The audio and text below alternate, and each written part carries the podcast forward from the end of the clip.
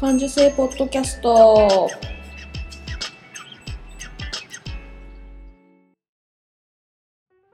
子供の頃から感受性が豊かだと言われ続けて大人になったデザイナー眉が日々気になったことを感受性豊かにお届けする感受性ポッドキャストです。今日も遠くの友達にカセットで声を送るような気軽な気持ちでスタートします。こんにちは。まゆでございます。もうちらほら中部地方は桜が咲いています。で昨日昨日この前あの桜を見に行こうかなって予定をしてたんですけどまだ行きたい場所のあの桜はえっ、とまだ何桜情報みたいなやつで見たらまだつぼみだとかさなんか五分咲きだみたいな風にに書いてあったからちょっとそこはまだやめとこうかって言って行った先があの行った日が結構暖かくってその日のうちになんか桜って一日の間にやっぱり咲く感じでなんかあっという間にもう何満開間近みたいな いや季節の移ろいって本当早いなっていうか人のタイミングじゃないもんだなと思ったりして。多分今週中この放送がある頃にはだいぶ見頃が日本列島を駆け抜けている頃だと思います。えー、花粉症のチーム花粉症の皆さんはお元気ですか？ね花が綺麗なだけで良かったんだけどね春っていうのは。いつの頃からかなんか花粉でみんなやられてぐしゅんぐしゅんの春ですね。私は春の花粉は大丈夫なんでとかあの昔は花粉症とか花粉症っていうかアレルギーがひどすぎてずっと鼻を鼻が出てる状態だったんだけどなんかある一時からまあ多分実家の猫から猫たちから離れてあのだいぶ埃とかもない環境になってからだいぶそういうアレルギーとかがなくなったから結構ね春はマスクもなしでいいし何目目もやばいわけじゃないし私は結構春は花をめでるそういう良い季節で私にとっては本当にいい季節なんですよね。うん、あの花粉症とかアレルギーのある皆様は何か良いあの対策が見つかると良いですね。あれあのうち私はシアバターを使ってるんだけどシアバターってなんか、えっと、ワセリンみたいな天然のオイル？あれ、まあ、ワセリンでもいいらしいんだけど鼻の内側にあのシアバターなりワセリンなりを薄くこう綿棒とかでぐるぐるぐるっと塗るとそれだけでなんか花粉が抑えられて花粉症が楽になるっていうのを聞いてからあのうちの旦那とかあと知り合いとかも鼻の中にシアバターなりワセリンとかを塗って結構それでくしゃみ収まるんですよ。だからあの興味ある方はやってみてください。多分ちょっと固形の粘土質のあるオイルまあだからワセリンとかがいいのかな。うん、とかあの鼻に塗るそういうやつも売ってるんでぜひぜひお試しあれと思います。やってみてください。でこの間先週で先週の放送で適度な距離感ってあった方がいいと思うって話をしたんだけどそれで気を許してまたなんか姉が帰ってくるからあのお昼行きませんかっていう連絡が母から来てまあたまにはいいかと思ってランチに行ってきたんですよ。でそしたら私はまた忖度をしてしまったっていう話です今日は。忖度話です。忖度をしちゃうタイプででまた私は忖度してしまったわと思ってちょっと気分が悪い、えっと、この朝とかを迎えていてでその気持ちとかその状況をメモしていったら私は何があれ嫌なのかなっていうところにたどり着いたんだけどこの場がしらけるっていうのがすごく嫌なんだよね。でなんかこう場がしらけるっていうのって結局誰かの心が寂しがってるのをキャッチしちゃうっていうことなんだよね。でそれを一緒に自分も感じてしまってあじゃあ、うん、じゃあじゃあじゃあ私が私がって言って手を挙げてあどうぞどうぞどうぞってなっちゃう。わかる？これ。じゃあじゃあまあ私が私が私が私がって言って最後の人にどうぞどうぞならあれなんだけどもうその場の雰囲気がしれーとなってるところにじゃあ私がって私がこう手を挙げてあじゃあどうぞどうぞどうぞって私がやることになるっていう。自分で結局選んでるんだよね。その忖度。そのそれを選ぶ。でそれが何何のことかっていうと私はてっきり母と姉と妹の、えーと、私の4人でのランチになると思ったら母の旦那さんも来てたんよね。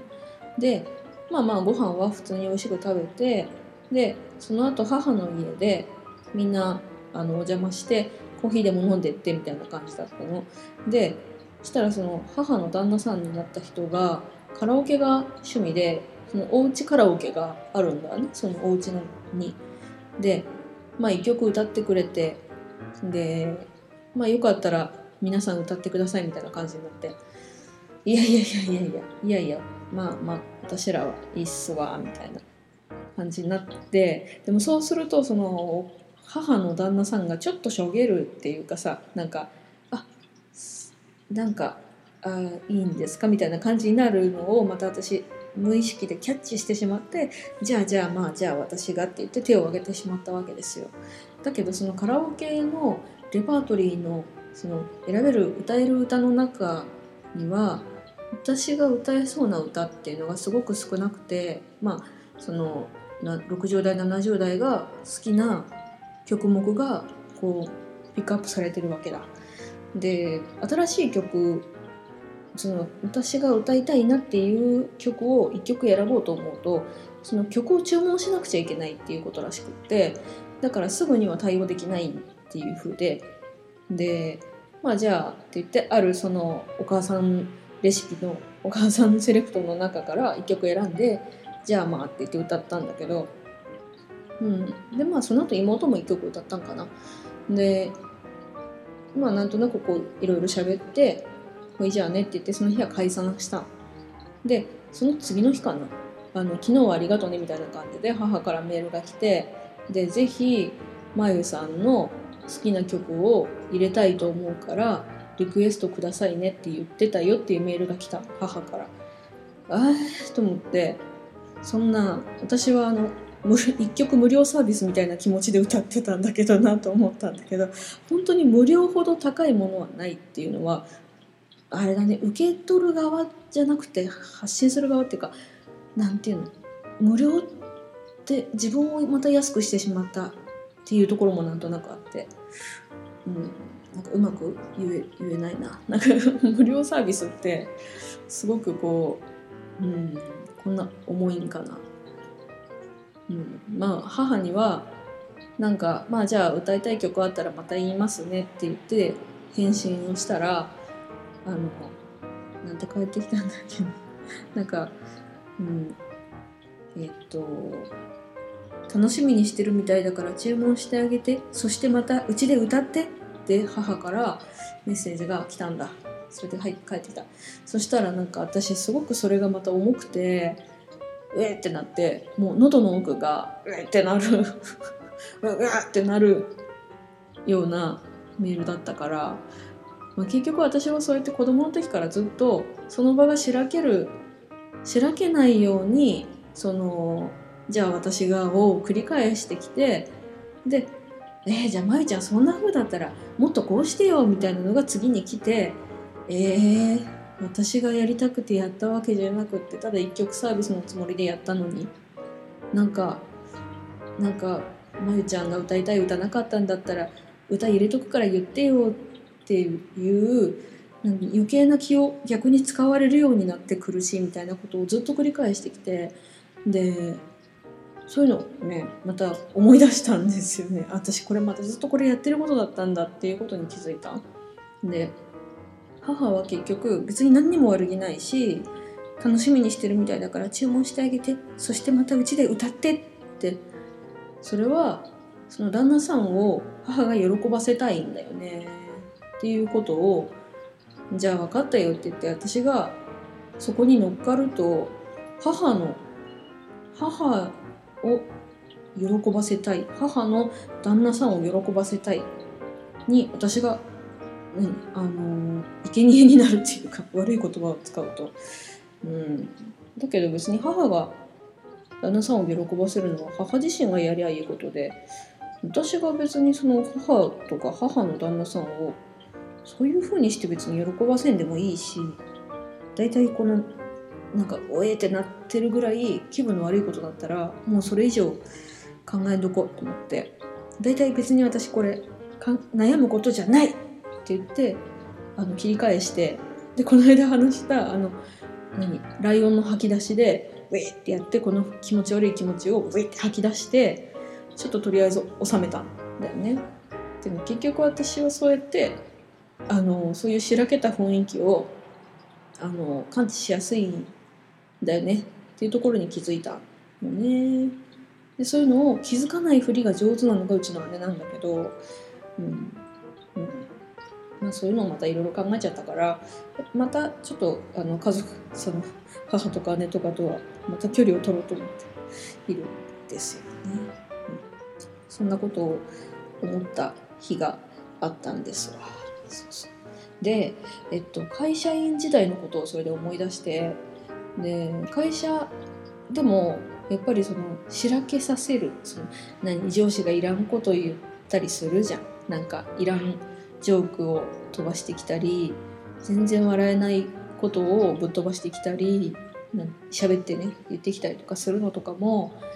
すごいしらけるから「ははははははははそうですよね」みたいな感じで「はいはい私が」って請け負っちゃってなんか言っちゃって変な風に巻き込まれて気分が悪くなるとかなんかうまくいってないみたいな感じでどんどんへこんでた時期があったよなそういやっていうとかあのやたらけんけん起こるそのおつぼねさんに対してうまい返しができなくって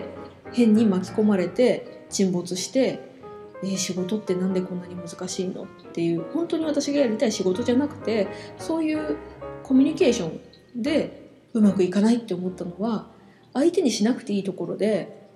スルーできなかった自分がいたからなのかなっていうこともちょっと思い出したりしたんですよね。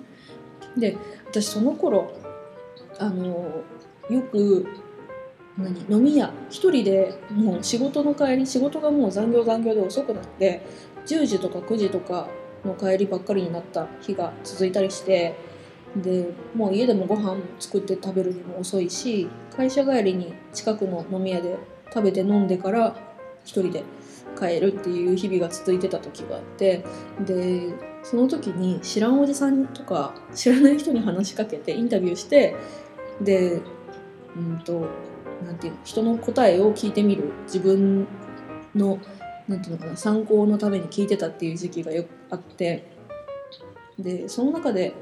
まあもう50代ぐらいのサラリーマンとかいろんな人にも聞いたりしたんだけど一番印象があるのがうんと若い30代ぐらいのサラリーマンにあのカウンターで私もお好み焼き食べながらあのビール飲んでで知らんお兄さんが隣にいたからお兄さんに「あのあの怪しいもんじゃございません」っつって「ちょっと聞きたいんですけど」って言って「私仕事うまくいってないんです」って言って あの「お兄さんの仕事のモチベーションって何ですか?」とかって聞いたりしてそしたらそのお兄さんはうんと旦那さんあ違う違うえっとそのお兄さんは東京に転勤する日だったの。でその日が最終出社日で。でもうすぐその奥さんも来るって言っておそんな人に誤解を与えるのかしら私と思ってすごい人に聞いちゃったわと思ったんだけどその奥さんもその後来たんだよね。でその奥さんに